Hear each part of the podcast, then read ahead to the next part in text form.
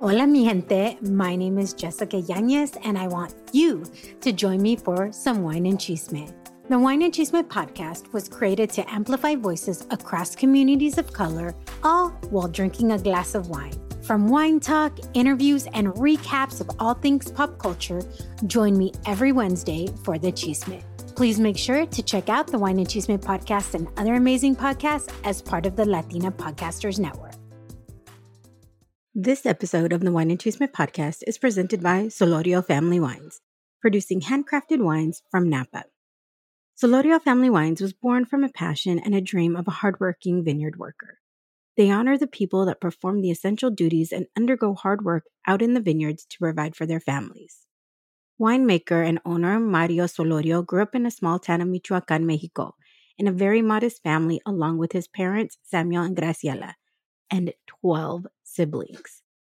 Samuel taught Mario and his siblings how to take care of the land as they had to source much of their food. Knowing their parents didn't have enough to purchase the bare necessities for them, Mario decided to start a new journey and move to the US. With little knowledge of English and an uncle who lived in California, he moved at the age of 16. In 2000, he moved to Napa and was hired as a gardener for a private residence. Soon after, he was offered a job in the vineyards during the hardest time of the year, harvest time. In 2005, he became a vineyard lead and was given the opportunity to work in the wine cellars as well, where his passion for winemaking blossomed. And by 2019, he was promoted to assistant winemaker. His ultimate dream of his own wine came true with his first vintage, a 2013 red blend called 13 Hermanos, an homage to his brothers please make sure to check out all of their wines on soloriofamilywines.com and follow them on Instagram at soloriofamilywines.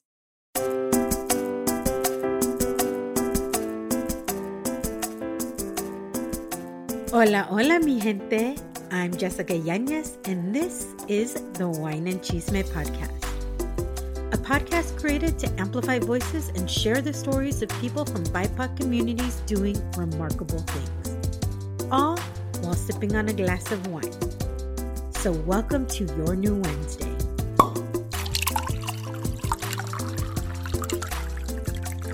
The Wine and Chisme Wednesday.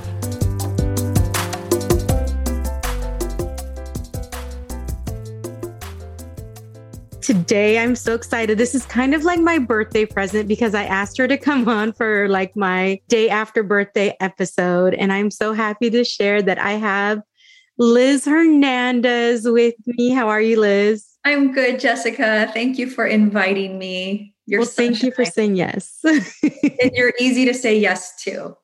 You know, it's so crazy. I was thinking about when I had reached out to you. We've known, actually kind of known each other for right before the pandemic. Yeah. And that was right before I released the podcast. In fact, I don't know if you remember, but I had just gotten my logos and I was like, what do you think of these logos? Which one do you think is best? I was trying to get like people's feedback and I just gotten them. And it was right before your Wordaful event. And you're like, oh, I like this one. And that's what most everybody had said. So that's the logo we went with. That's so crazy. I was just looking at your logo today thinking, this is a great logo.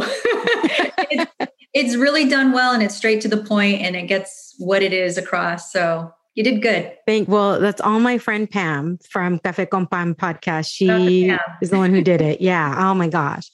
So it's so crazy. And we had your Wordaful event. I had actually met you one time before that. I went by myself to one of your Wordaful events in LA with Becky G.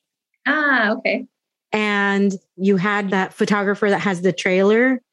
Yeah. And I was like the very first one. Yeah. I remember that actually. Do you really? Yes. Yes. Because I was by myself. I think I was probably the only person, but like not have a little crew with them. So I was like, well, let me just get in line so I can take my picture and leave.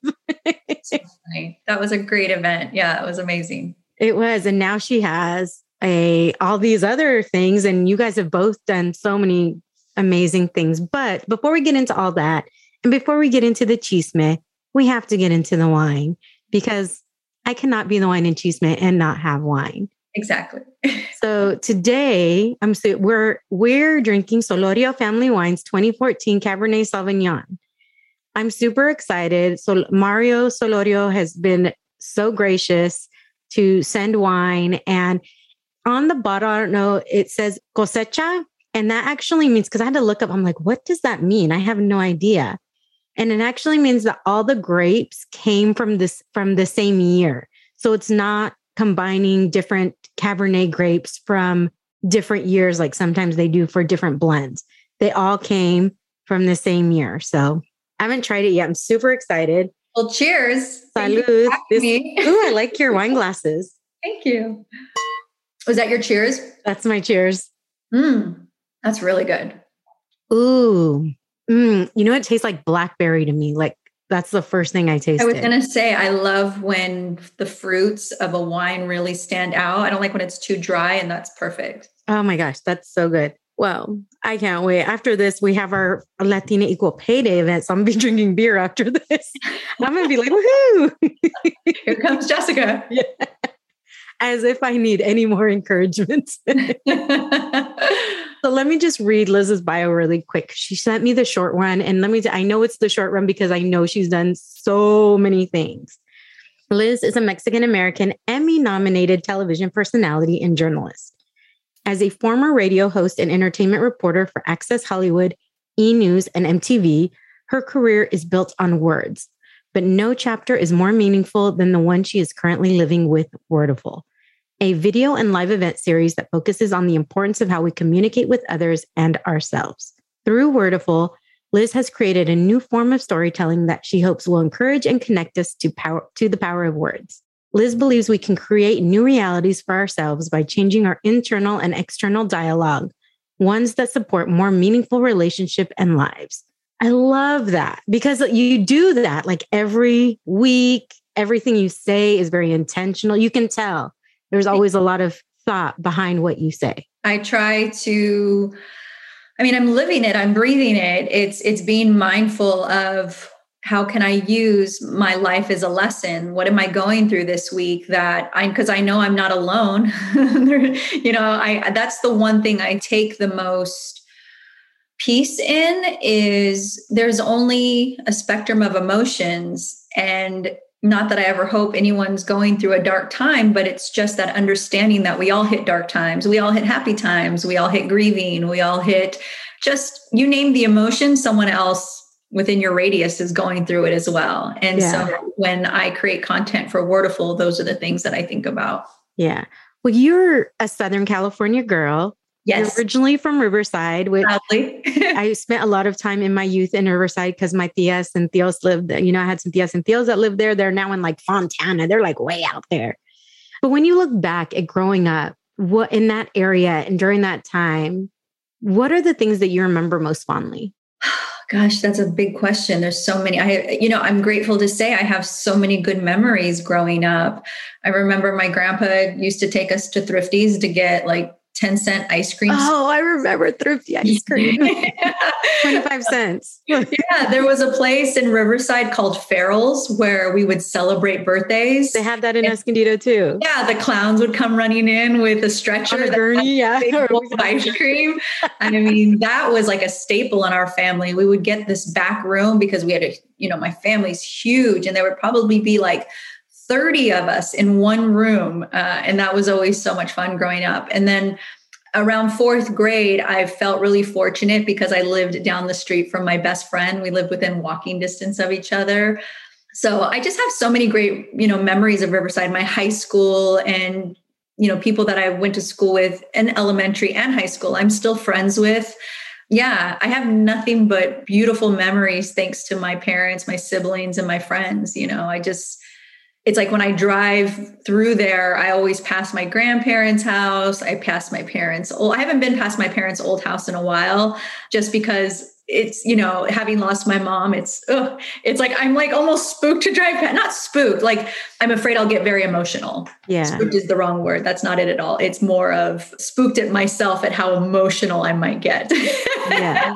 uh, but i love i love going past my old high school um, i used to keep in touch with one of my high school teachers for a very long time really beautiful memories, you know, playing in the yard with my cousins at my grandparents' house, playing whose car is that? You know, that's your car, that's my car. You know, you sit on sit on the front stair and we used to walk to 7-Eleven and you know, it sounds so similar to like how I grew up. I, I mean, I had a pretty, yeah, just, you know, it was great. I always around family.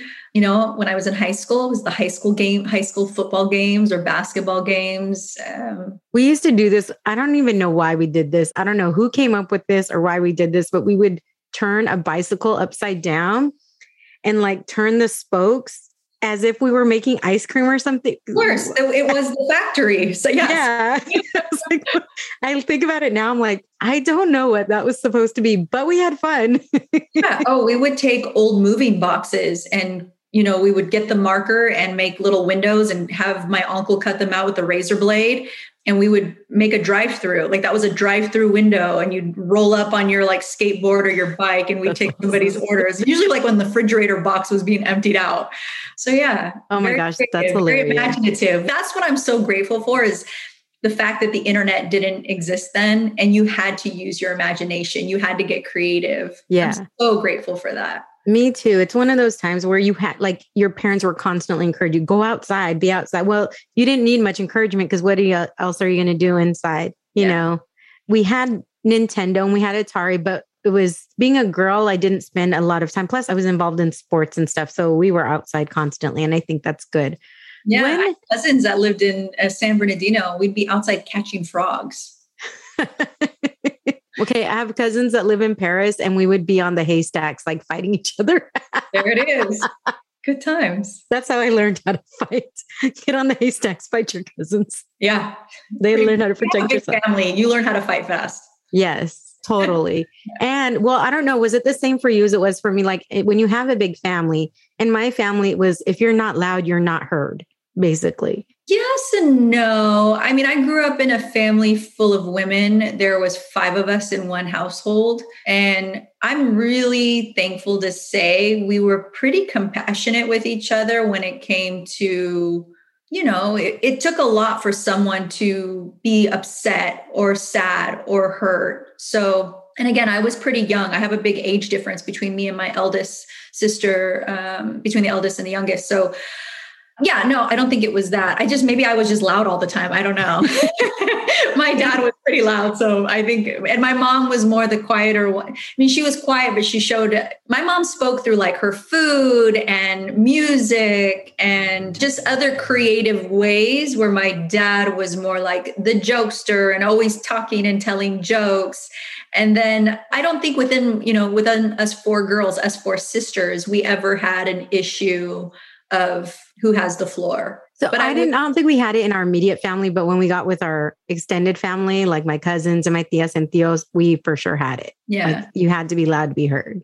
Yeah. I don't really remember. I think we were all kind of of the same DNA where we just wanted our independence because our houses were full of people. And so we were just like, they had to come find us. So, growing up, you know, obviously having all of these things, did you have an idea? Because you get into radio, and I want to ask you about that in a second. But what were like, what were the things that you thought you were going to be growing up? And did that align with what your parents' vision was for you when you were growing up? I always say, again, I don't know if you call it fate, if you call it destiny, or if it's just a part of focusing in on what I was really interested but I grew up just a fanatic about radio. I used to be in my room for hours and I think a lot of kids did. You know, you you well I don't know if a lot of kids did, but I did. I would be in my room for hours listening to the countdowns, calling in anytime they said to call in. My best friend and I I mean we were just we loved loved loved to listen to the radio. And when I was in about I think I was in seventh grade. They had the dual cassette tapes where you could, yeah. So you know, I know. and I grew up in you know Riverside, so we picked up Kiss FM in in Los Angeles, and there was uh, a disc jockey by the name of Hollywood Hamilton, and he would do the night show and he would do interviews. And one night he was interviewing New Kids on the Block, and I loved New Kids on the Block. And I recorded his interview and then I put another tape in. And I don't even know, Jessica, where I got this microphone. It just magically appeared in like our box of junk we had. And I plugged it in and I dubbed over his voice so that it sounded like I was interviewing them. And I just did it for laughs. And I took, I made copies of the, I made like three copies of the tape and I took it to school and I gave it out to my friends. And it's just so crazy that that ended up becoming my career path because it was definitely wasn't what was intended. I can't even say that. I just never thought that that was going to be a career. That seemed like a dream job when you're a kid, you know, right. like, oh, be on the air. Like I remember calling in, I think I was in sixth grade. And I called into Power 106 when Jay Thomas was there. And I was caller, whatever, 18 that they were looking for. And he was like, he heard my voice. He's like, How old are you? And I was like, you know, I was like 10. And he's like, Sweetheart, you have to be 18. But when he picked up, I was like, Oh my God, oh my God, oh my God, oh my God. And they used that, oh my God, oh my God, oh my God. He recorded it and would play it all the time on the radio. So my first debut on Power 106 was when I was like 10 years old. And it just, Dang. it just kind of started happening like that. So, you know, my love for radio, it just I don't know. It's just that energy. It drew me to it. And I switched majors when I was ready to, when I was getting ready to graduate my senior year in college. And I asked my parents, like, what do you think about me staying an extra year and double majoring in communication? Because I think this radio internship might go somewhere. I, you know, I really love it. And thank God I had parents who didn't hold me to these standards of, no, you need to be this or that, or we're only going to be proud of you if you, you know, do a certain type of job. They were just like, you've got to do what makes you happy because you're going to do this for the rest of your life. And so they gave me the freedom and the just the positive support that I needed to make my own choice. So for that, I'll always be extremely grateful. I mean, you kind of already leading into my next question in regards to like, what was that path? And when did you figure out, like, you know what? I think this could be something. like, oh my gosh, maybe this is it. So, when I was in college, I was taking my required uh, classes and I was a communication minor, a psychology major. I thought I wanted to be a child psychologist, which ironically enough has worked out really well with Wordaful because Wordaful very much is in the arena of psychology and human behavior. And I was always fascinated uh, with that. So, it was one of those classes for communications and my teacher said okay everyone's got to do an internship to graduate. And i got into my car and it was something out of a movie. I turned on the radio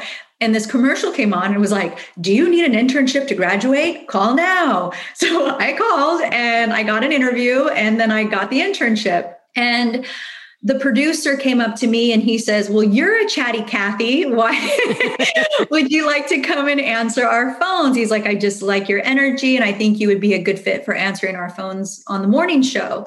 And, you know, usually as an intern, what I had been doing was going to like night concerts and putting up posters. And, you know, we'd have to go like give free gas and put bumper stickers on cars. And I thought, oh, this is great because I'm a morning person. I could get my school credits out of the way in the morning. Plus, it was exciting to be part of the morning show, you know? And what was wild was, like I said, I grew up loving radio. So the guy who was doing mornings was Nasty Man from Kiss FM. He was now doing mornings at San Diego's 933. So I like am the biggest goof fan of like radio DJs. You know, I'm like, oh my God, I get to meet Nasty Man. And it was the biggest blessing because he saw potential in me. And he really was the person that mentored me to be like, I think you should take this seriously. I think you have potential. And he would always give me a shot. He would always ask me, So, what are you college kids watching? Or what do you college kids do on the weekends? Or just always trying to pull uh, the most he could out of me. And then they gave me like a 60 second Hollywood minute. And I would, it was pre produced with my producer. And, um, they again saw the potential. And oh my god jessica one time the news girl called in sick and they were like hey liz this is it. This is your big chance. And i i mean god i hope they burn those tapes because i'm sure it is so oh my gosh i'm gonna have to ask gina if she can find them. Oh my god i hope not. Please don't. But it was really that adrenaline rush of okay this is amazing. I want to do this and so now I'm getting ready to graduate. And my boss said, We're going to send you to Salinas, get the green out of you, and bring you back to San Diego. And before she had an opportunity to do that, Power 106 in LA called and I auditioned there. The rest is history. Wow. So if people don't know, you actually went to college in San Diego. So you have a connection here. Yeah, it's my you're my stomping grounds, girl. yeah. There's no place. There was I was watching this like TikTok of somebody saying they're using this different audio and they're using the different cities in California. And it was like San Diego was like, we're all about the team. And LA's like, but they come to see me. Fresno, I don't even remember what they said about Fresno in San Francisco. But I, I was like, you know what? People come to see LA, but they come to San Diego and they never want to leave. For years, I've said that's where I plan to retire. I mean, why would you want anywhere else? I lived in Texas for 15 years and I was like, I'm moving back home. San Diego's home and I'm moving back there. So, yeah, I love San Diego. That is so cool. So, how did you, because did you have those doubts? Because Power 106, especially in that time, being with Big Boy, like people are very protective of their radio personalities. I feel like, like there's this when you're local and then you have somebody new, everybody's very kind of like, hmm, who is this new person? Did you have like doubts and fears, or how did you feel walking into such a big radio show in the morning, being with Big Boy in the morning? You know, the good thing was I knew about Big Boy, but I didn't listen to him. Like I did, I didn't have a preset idea of what it was going to be like. So that took out a little bit of the intimidation because the years that he was doing nights and mornings, I was away at school. Once I had arrived, I was just open to I was just I was so happy just to be home because my mom used to have to get bless her heart she would get in the car and drive 30 minutes just to pick up she would drive to Escondido to pick up the signal of San Diego's 933 just oh to my gosh. 60 second segment. That's who my mom was. So to be now in my own backyard where my friends, my family, my acquaintances could hear that, you know, I was doing what I loved was a pretty awesome, surreal feeling. And I just remember it was kind of interesting, my introduction, because they had pitted me against Mia St. John for the job. And so right away it became this this rivalry of like choosing sides. Oh my and gosh. I felt really grateful because LA like had my back. I was the underdog. yeah. Plus, I mean, Mia St. John, especially at that time, was known. She was a boxer, former, you know, I don't know if she was married to Kristoff St. John, former Young and the Restless actor. My pop culture is very I know that much about her to be to be completely honest. I just knew she was a boxer and I knew that this is who they were pitting me up against and it became just like this ongoing bit and it was actually it actually worked out pretty great because again, it was like having people had to decide if they liked me right away it couldn't just be like i don't know it was one of those okay we're team liz or we're team mia you know yeah. so it, luckily it worked out where uh, i think a lot of people s- probably saw like a lot of the women probably saw themselves in me uh, or there was some relatability of just being that underdog so it all worked out plus being a hometown girl i mean I was a you know girl. yeah so, what was the perception, or how do you feel? Not just not only being a woman, but being a Latina on a radio show in the morning.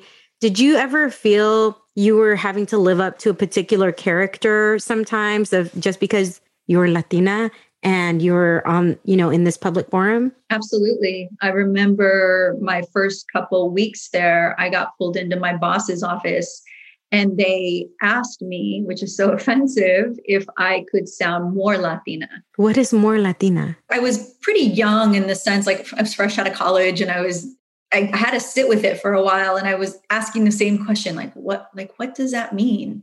The first oh. thing that pops into my head is like, what did they want you, especially like they want you to be like Rosie Perez? I mean, that was like Well, that's when I started to get upset because it meant that you know the way he described it was you sound too valley. So it's like oh i'm not allowed to sound educated like you because you sound valley. So you want me to sound like a stereo you want me you want me to fit a stereotype. And i just said this is who i am. My pass through the door is the color of my skin uh, and if if that doesn't work then i don't i don't know what to tell you. So yeah there's certain boxes that people try to put you in and of course, we all sound different. We all look different. We all have different backgrounds. But the main thing is the heart and soul and the culture. You know, that's what you're representing. And it's extremely offensive when someone tells you we need you to sound more Latin. Because I would I would have loved, I wish in hindsight I would have been like, can you describe that for me? Right. an example. Well, especially when you're young, you're just like, yeah, I, I didn't. I could, and again, if you've never had someone tell you that, it's pretty bizarre. Yeah, it's a pretty bizarre request. Right. That would be. I don't think everybody, I've had sometimes like instances where people have said, like, why is my Spanish not better? But I recently had a solo episode where I talk about how my parents used to get in trouble for speaking Spanish at school. So they made sure we were English first Correct. and Spanish fell on the wayside. That's a lot of us first generation. And I think it's really important that we avoid shaming first generation for not you know it's beautiful. If you can speak the language it's beautiful. And i know we you know at least for me i'm conversational. I'm not fluent but i do my damnedest to make sure that i honor uh, my culture. You know growing up i wasn't allowed to speak english to my grandparents but my parents wanted to make sure that we could defend ourselves in this country because they grew they didn't grow up here. They they're wanting the best for us and they're trying to make sure that those opportunities and doors open. And you know if you grew up back in the day it was just a completely different world. And so we have to also honor that in our generation and make sure we're not looking down at each other because of i'm sorry like we were born in america. Yeah. It is what it is. So during that time you were in radio you actually started working on mtv as well right? Like simultaneously? Yeah i started doing television. Um, i did ctv which was like a little video countdown show which was great because it gave me really good experience for when MTV would call. I also did the California Lottery Show, which gave me my first experience with using a teleprompter, which again set me up for my CTV and the lottery show, both set me up for my audition with MTV. And then MTV happened. And then I was at MTV until about 2009. And then right after that, it was when I started thinking, okay, I'm ready to leave radio. And so I started working for E News, I think 2011. Oh, wow. Yeah. Wine break. Time to refill that glass and come back for more wine and cheese chisme. Did you know that you can experience many of the wines I taste here on the Wine and Cheese Chisme podcast? I'm sure you're aware of how important it is to me to highlight wine brands that are owned by those in the Latinx community. That is why I created a directory. That's why we host a virtual wine tasting each spring and each fall featuring Latinx owned wine brands based in the US. Whether you choose to partake in the tasting or just want to learn something about these vintners, if you enjoy wine, you will love these virtual events. Please visit the slash events for more information. Let's support our community and help these small vintners. When you're like, okay, I think I'm done with radio, was it mm-hmm. weird to just fully commit to TV? It wasn't at the time. I I was, I mean, when you do radio for 10 and a half years at the same station, I just felt I was ready. I felt I had outgrown my position, even though I loved it and I loved working with Big Boy. I loved the neighborhood, but I just 10 and a half years is a long time to do the same thing every single day. And so by the time the opportunity came to do more television, I was ready. I was excited.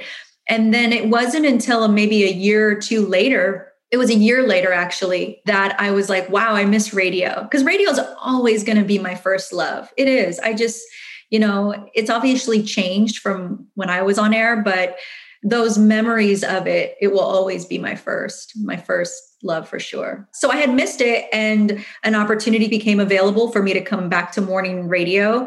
And unfortunately, I just couldn't balance. I did it for about a year and I just couldn't balance working in television, doing radio, and then also caring for my it was right when my mom got sick. So I just couldn't, I couldn't do it all. But what I learned in going back to radio was how much more of an open book I wanted to be. Because I, I had tended it when I was at Power, you know, thank God we were more based on telling stories and being funny and, you know, Big Boy's banter was so amazing that I shared, but I was also very reserved.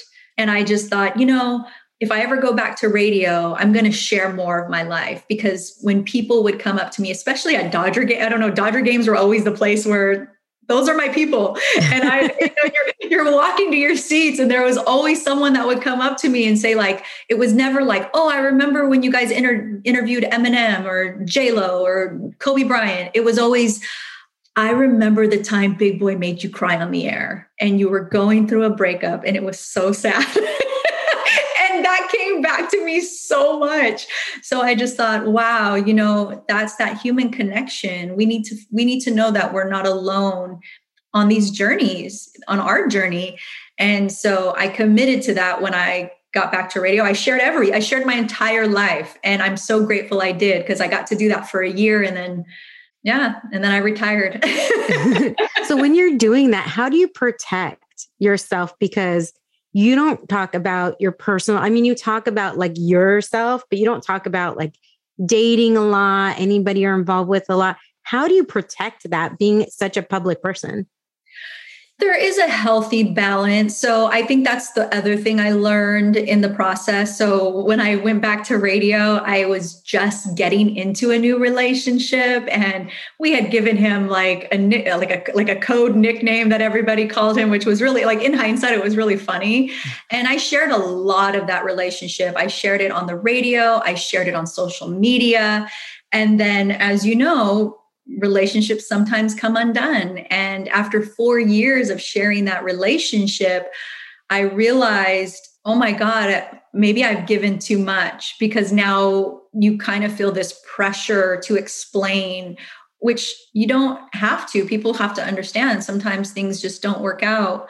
Um, and it just made me want to be more protective of just that that part that personal part of my life but also i'm protective of uh, you know i don't share my family. I sh- once in a while I'll share my dad and of course i share my mom because to me that's an important journey being an advocate for alzheimer's. But had my mom if my mom never got sick i don't think i would have ever really shared too much of my parents because that that's for me. And in social media everyone has an opinion. Everyone wants a voice. Everyone or you know wants their voice to be heard. And i just think some things are are just for you. Oh my gosh sorry if Albondiga is making so much. He wants him to make sure that i mention him too. Oh, yes. Um, so there's those aspects you know i'll share my dog um, i'll share you know other parts of my life. But the thing is is you can control how much you put out but you can't reel it back in once it's out there and so it's just like you know when people google your name you just want to make sure it's your work and not your not your personal life. Like i want to be known for for the work that i'm doing. And i think i sh- i think i get pretty vulnerable in Wordaful episodes. And i'm working on a book now and i you know i don't think it's always important to say well it was this person and this is what we did. I think it's more about the lessons that you learned behind that relationship or behind whether it's you know relationship with your significant other your father your mother your sister your friends that's what it's really about. And of course people have a natural curiosity. They want more like give me more. But that's the beauty of of it of it having its balance because if it gets too detailed then you were missing the point. The point is for you to relate. Yeah You've moved from Access Hollywood to E. You've even worked with Oprah. Woman is making moves, okay? But at what point did you decide? Because you were at, I remember when Catt Sadler left E, and then you were kind of filling in for a little bit, and then all of a sudden you had left E. What was the decision that made you say, you know what, it's time for me to move on?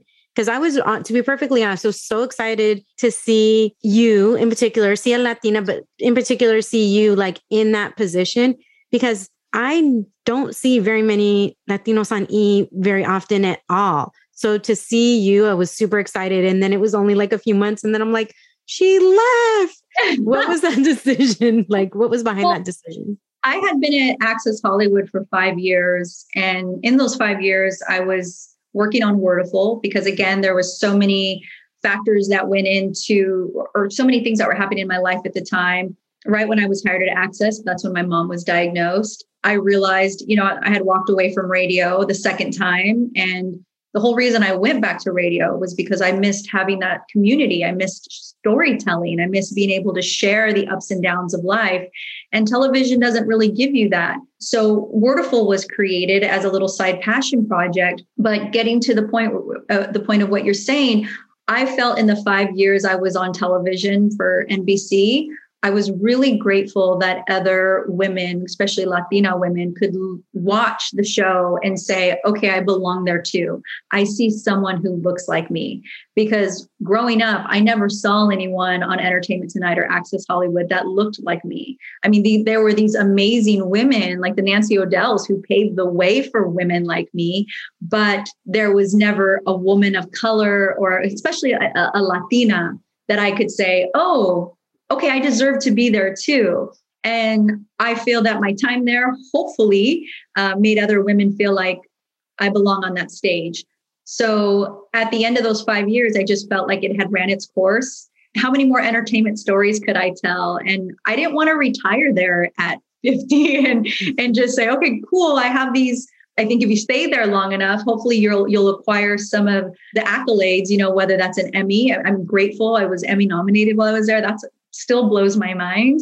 I wanted to do, to do work that I felt would make an impact on my community and that was meaningful to me that it brought me alive and it made me feel like I was contributing in some way to something bigger. So I want to kind of touch back to a couple of things that you said. We were talking about sharing your personal life and you talked about your mom being diagnosed, she getting sick. She was diagnosed with Alzheimer's when you said you started at Access Hollywood. What was the reaction to that diagnosis and how did your family work through that?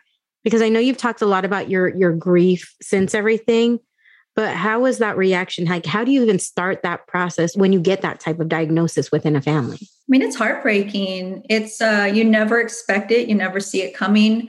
It was really hard. It, it yeah, it, it was just super tough and it's heartbreaking because my mom was and is my my best friend. So it just felt like a part of me was dying. And uh, you go into fight or flight. You're like okay what can i do to protect this person? What can i do to help this person? What can i do to make sure that her needs are being met. And, you know, I think it's just difficult for a family because everyone thinks that they know what the best thing is and you're trying to, you know, all come together, especially when you have a big family. But my number one thing was, my mom was a very private person, very private. And I wanted to honor that. And at the same time, I didn't want another daughter to have to go through the same heartbreak I was going through. And I'll never forget Maria Shriver had reached out to me and she said, You need to turn your pain into purpose.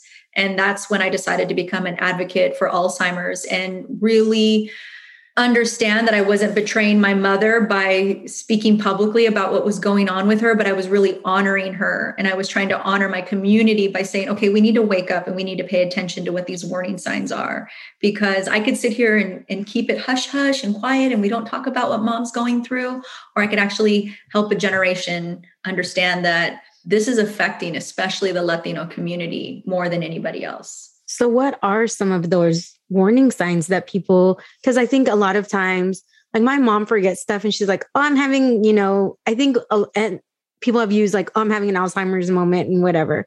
Yeah. Um, but what there, I mean, obviously being forgetful is very, very different than this disease, than what this disease does to somebody's brain.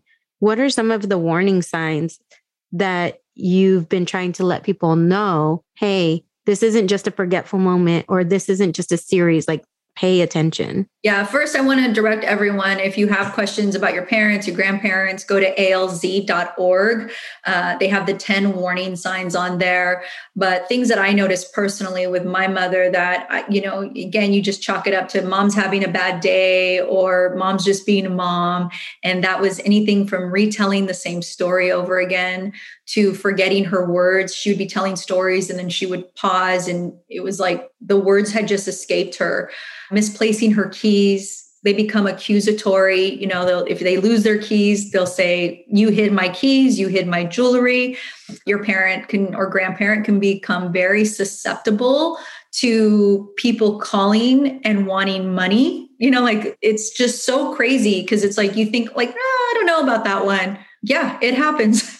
Again, I would highly recommend going over to alz.org. It has the, the 10 warning signs, and I think it's really important to read them thoroughly. But those were the big ones for my mom was just the forgetfulness, mood swings as well. They stop being themselves because again, the brain's equilibrium is going through, the brain is just going through changes and it affects them. Yeah. Yeah. My mom is going through her second fight with breast cancer Sorry. And um, I had to ask her permission to like be able to share it because I saw my sisters say something and I was I didn't want to say anything. And then I was like, you know, mom, do you mind if I share it? And she's like, no, no, not at all. I wasn't here in California the first time she went through it. I was living in Texas. So it's almost like it's the first time. So although I don't relate in the same way, I just relate and when you see somebody, especially like your immediate family, like your mom or your dad or your grandparents, go through something that you can't do anything for. Like you can't, like all we can do is be there for them and support them and love them. That's the most important is is being there to, to support. Because if you, you, think about, you put yourself in, in in their position and you think, what would bring me the most comfort? And it's a feeling of knowing we're loved and supported. I didn't know I was going to cry. Cry. I, I encourage crying. It's a form of healing, and our grief needs to be witnessed. And I'm here for it, Jessica. I, have been on the path. Ooh, thanks, Liz. But I have a later. I can't be like messing up my makeup. I'm like, ooh, you just look out. glowy, girl. You just look glowy. Believe me, when I was at Access, I cried off my makeup all the time. All, I mean, these poor makeup artists, they would just be like, Really? You're going to cry off your makeup again? Do you feel like Wordaful because you, like you say, like words are powerful, words have meaning? Creating this, going from just a side project to like creating a real, true, full company of Wordaful. Do you feel like that's also been a way to be able to heal and use Wordaful to be able to, Maria Shriver said, turn your pain into purpose and and heal and then also help others because a lot of stuff that you say, you focus on one word. And sometimes it feels like one word, what would one word do? And sometimes it's just like hope or family, or sometimes it it's not even any like something that you wouldn't even think of, like put much thought into a particular word. How do you come up with those words to truly and then the and evoke what you feel the meaning behind those words are because it could be a word like house or home and you just you come up with these like really thoughtful meanings behind them. Well thank you. It's just the season i'm in you know? It's like i said earlier it's having to stop down and being self-aware and saying okay uh there's this feeling of a pit in my stomach and it doesn't feel good because of these events going on going on in my life. And i know again if i'm feeling this there's someone else who's feeling this. And so i'll just jot down and make notes and it's so funny. I actually went back today. I was looking at an, an, old episode for intuition, and it was still applicable to my life today. It still resonated with me. And it's like, oh my God, I have to listen to my own advice. It's like sometimes we ignore the warning signs that our, our intuition is our greatest ally. But because we are trying to micromanage our lives and we want things to, I really want it to work this way. And life is like, no, no, no, I'm trying to tell you you're going the wrong way. So, for instance, like when that episode was born, it was something I was really in. I was trying to fit a circle in a square and I was really trying to make something happen that wasn't meant for me. And I was just, ignoring, ignoring, ignoring my intuition, even though I was starting to feel anxiety. I was starting to feel upset for no reason. I was getting moody because, again, I was resisting. It's like the path of least resistance. I didn't want to go down that way. I wanted to go upstream. and so that's how that episode was born of trusting my intuition because anytime I've gone against it, life will always remind me, ah, yeah, see, this is why you listen. Or when I do listen to my intuition, life always reminds me, this is why. This is why. Yeah. I know I do the same thing. Like I just recently did a freelance project and I was super excited about the opportunity, but I was so stressed over it because I was like, what they want, it really takes months, not less than two weeks. Yeah. Right. And then they're like, oh, well, welcome to our world. And it just made me think, is this really the world I want to be in? Right. If I if I'm going to be this stressed for every project, So I'm like, you know what's supposed to be will be. And sometimes it's so hard, right? It's so hard to let go if you really, really want something. Yeah, but that's the beauty, right? I really believe like what's meant for me won't miss me. I'm always going to attract what's in my best interest. If I'm if I believe that too. You know, that's the other part why it's so like why I'm such an advocate of self-love, self-care and affirmations. Eh, to me that's all tied together in in in one. I have to affirm to myself that I believe that I deserve a beautiful life, that I'm worthy, that I'm lovable, that I uh, all, all the things that that negative self talk tells us that we're not. Our negative self talk tells us we have flaws and we're not lovable and we're not worthy of this. And that life belongs to somebody else, not me, because I've got these things going on. And once you're able to silence that voice and say, okay, like, no, we're all born deserving. I have to also understand that when I let go and just allow again following the path of least resistance what is meant for me will find me. Is and again it's as long as i work for it too it's not just like a magical thing. If i lay in bed all day it's the, the things aren't going to come. If yeah. i would say like no hard work goes unrewarded. As long as i'm living right i'm living right by by myself uh, living right by i'm helping other people because i feel like when you help other people life helps you aka the universe, aka God, aka spirit. It's all reciprocated energy. So, yeah. no, but it's so true because when we go against our intuition, it's always like that slap in the face like the like the university like i told you i told you. yeah life will just redirect it well it just redirects us and it teaches us uh, yeah it's like a, it's like a hard lesson. It's it's like having a car a brand new car and then you trying to squeeze into this little small space and you you, you scratch the side door and you're like okay. And then the next day you know you get your car fixed and then you go back and you're like i'm gonna still try to squeeze in this little and then you knock the mirror off and then you're like okay i got to take it back to get it fixed. Then you get it fixed again. And then one more time you try to squeeze in that little small space and then you scratch the rim. And you're like you know what? Maybe i need to stop parking in the little small space. And like it's kind of the same thing. So with Wordaful you have you do a lot of different things. You have events. You've just started getting back into some live events. You have memberships, which I'm a member of Wordaful. I know, I love it. You're so sweet, and I and I hope you use it. I hope that like it's giving you the tools to help you on this journey because that's really what the membership was created for. It was taking everything that I use that grounds me, that keeps me focused, that keeps me realizing I need to listen to my intuition. I need to get back to the basics, whether that's gratitude journaling, meditation, making sure I'm feeding my brain good music, making sure that I'm taking time to journal and do some introspection, some self awareness. That makes my life so much easier. And yeah. you know, drinking from good books and it's like man if i could create a database where i'm just giving the community all these tools every single month so that they can better themselves with me because it's it's a journey. We do it together. We do a motivation monday where everyone sets their intentions and we make sure we hold each other accountable. To me that's I don't know. I just get so much joy out of creating the content every month and being able to deliver it and to see people like yourself that are a part of it because it's like, okay, I'm not, not only am I able to share this, but I'm not doing it alone. I think I don't use it as often as I should because I do notice a difference of when I do and when I let other things get in the way, right? Because it's a way of, I think I just need to put a reminder in my phone and have that time because when I do, when I journal, when I write my affirmations, when I tell myself, like when I when I tell myself good things or when I focus, I notice a huge difference versus when I'm just letting life happen instead of like making life happen. I think that's the difference. Like letting life happen versus making life happen. I think I, I feel it and I see it. I do want to ask you creating structure for self-care is yes. Yeah. People probably look at you and they, you know, you have Wordaful and you have these tools and they probably look, oh my gosh, Liz doesn't have any problems. Oh, Liz doesn't have any this. Oh, Liz, oh my gosh, she's so beautiful. She's so smart. She has this business. Can you share about like what things that you have to do for yourself when you're feeling those times of just maybe not despair is not the word I want to use, but maybe when you're kind of in the pit of yeah. things?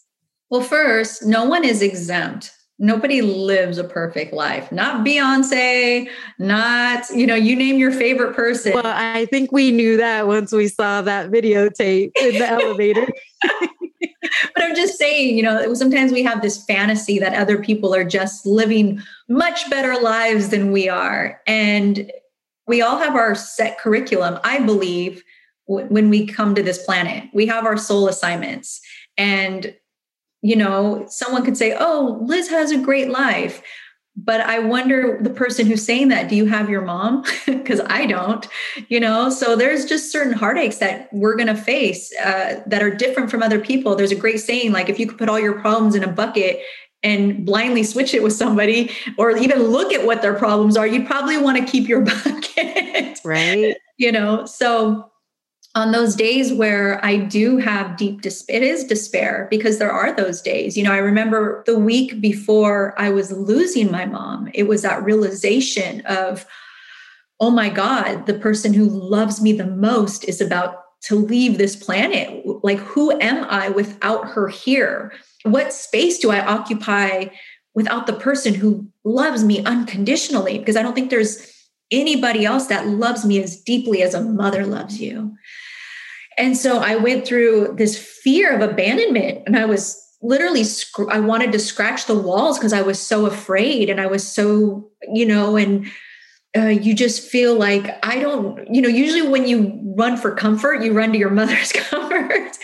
and I just didn't, there was nothing that could fill that void. And so, again, this is why those tools are so important. I had abandoned myself. I had to show up for myself. I had to mother myself. I had to say, like, it's gonna be okay. And of course, you know, my friends showed up for me in a beautiful way. My family showed up for me in a beautiful way. But really, at the end of the day, wherever you go, there you are. And so, and unless I faced what it was that I was hurting from. And it was just realizing, like, okay, even though she goes away, the love doesn't. I'm not truly abandoned. Her, her that love doesn't abandon you. It actually now becomes part of her legacy and, and, and how you put it out into the world. So again, I don't think I would have learned that had I not buried myself in good books, had I not reached out to, to a mentor, had I not been writing my affirmations, had I not journaled, I was journaling every day to my mom and journaling, asking myself really important, uncomfortable questions and making sure that I was very delicate with myself from the music I was listening to to the things I watched on television, because all of that affects us. And so I think I just really, if I could say like the one thing I would offer as advice when people are in that dark place or that place where they're hurting is self compassion. You have to be really gentle and compassionate with yourself and to know that you're not alone. You're not the first person to go through it and you're not the last, but it's how are you going to show up for yourself? Because if you just sit there and ruminate on the negative false story, which is a lot of time the one we're creating is no one's ever going to love me like my mom and no da, da, da, da, you know or like i'm going to be alone now forever you know whatever it is. Um, it's just a story we've created and i just know that what like i said what is meant for me is meant for me and my journey is this is this is part of my journey. I think sometimes it's hard for us to remember that, right? Like this is part of my journey. What can I learn? And, and, it sounds so cliche. Sometimes it's like, well, what can I learn from this? But in the moment, you don't have to learn anything in that moment. No, you know, and that's the thing. You can't be, that's again, that's part of self compassion. You can't be beating yourself up while you're in the emotion. Like if I would have been mean to myself while I was going through the feelings of abandonment, like, why aren't you over this? Or you knew this was coming, or that's just being mean to myself. But I will say what helped me bounce back a lot faster. I'll never forget one day I was like, I had turned the shower off and I just started sobbing. And it almost seemed within like a couple of seconds, I just kind of woke up out of it. And I thought, oh my God, when I talk to myself in my head, I call myself Elizabeth. I'm like, Elizabeth, you're being so ridiculous. You are in good health. You have this beautiful home with your beautiful dog and you have amazing friends. And, and it's okay to grieve. It's okay to be sad.